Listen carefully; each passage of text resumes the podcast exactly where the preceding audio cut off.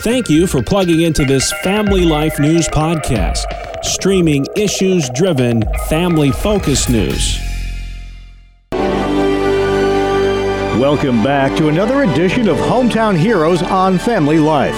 I'm Mark Webster. This week's guest is Liz Smith, founder of the Five Nines, a Christian support group for Chautauqua County first responders. I'm a paramedic with Chautauqua County EMS, and about a year and a half to two years ago, I experienced some PTSD problems and sought out both spiritual and mental health help. And through both Jesus and ART therapy, I found miraculous healing. And it just put this burden on my heart like, there needs to be a group, there needs to be something for first responders. So many of us believers in police, fire, EMS feel like we have to kind of put Jesus in a box, go to work, and then we can take him back out when we come home. And I'm like, we got to break that. We got to be able to have Jesus right alongside us on our day to day here. So it's just something that God had really placed on my heart about two years ago. And I believe it was the beginning of this year. A coworker of mine connected me with a woman who had the same exact vision and the same experience, only she's a police officer. So she had gone through a, a similar experience, found healing and she's like, we got to get a group together. So she and I together met and we were both like, at the same time, God put the same thing on our hearts. Like, we have to do this. So we started the Five Nines group, which is based off of Matthew 5 9. Blessed are the peacemakers, right? For they'll be called children yeah, of God. Yes. Probably a bit of an uphill battle. Is is it for for acceptance or not?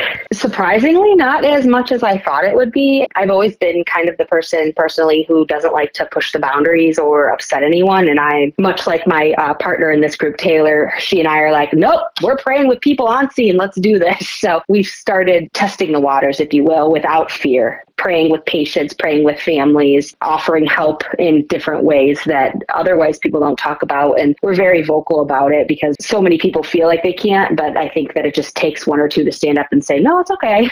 You're allowed to do this. You can bring Jesus into work with you for others to finally feel the comfort and not putting Jesus on the back burner. You know, I think Jamestown particular has just this horrible negative cloud over it for especially drug use and people brush off other people as disposable now. And like that personally is something that I'm really passionate about is remembering that every patient, no matter the circumstances, is still a child of God and they deserve respect. And people don't realize that it seems like you've signed up for this is what we get a lot, you know, and a lot of, and I personally am guilty of uh, this prior is I would just come home and say, I need a drink to relax because that day was rough. And it's a very slippery slope and people don't realize how much we have to keep to ourselves because because if we told you what the true story was, y'all would think we were crazy. you know, we can't just talk about these things and we don't want to share these things. And one thing we don't take into consideration is those those first responders all have lives. They have relationships, family, stress. You have no idea what they're going through in their quote normal day. So for me actually, my husband and I were mid-divorce during my PTSD breakdown. By the grace of God, we uh, our marriage was saved and we were saved through that, thank God. But that's what really put me over the edge is I was able to kind of keep my head above water dealing with the tragedies.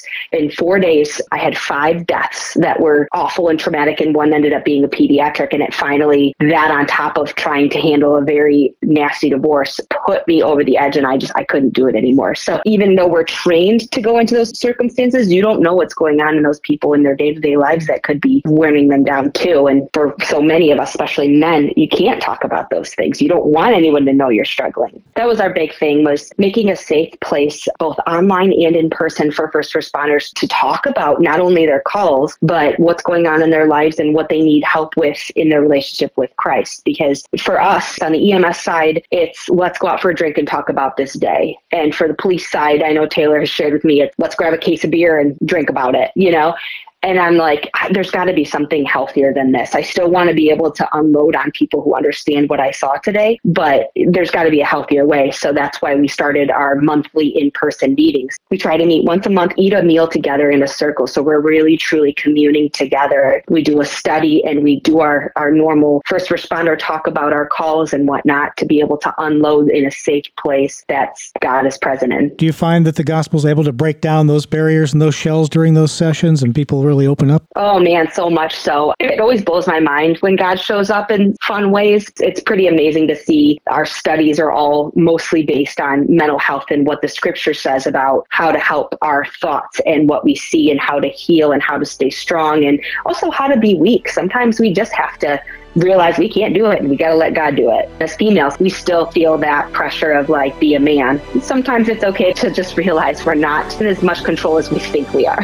That's Liz Smith, founder of the Five Nines, a Christian support group for Chautauqua County first responders. Please join us again next week as we search for your home, your town, your hero. It's Hometown Heroes on Family Life.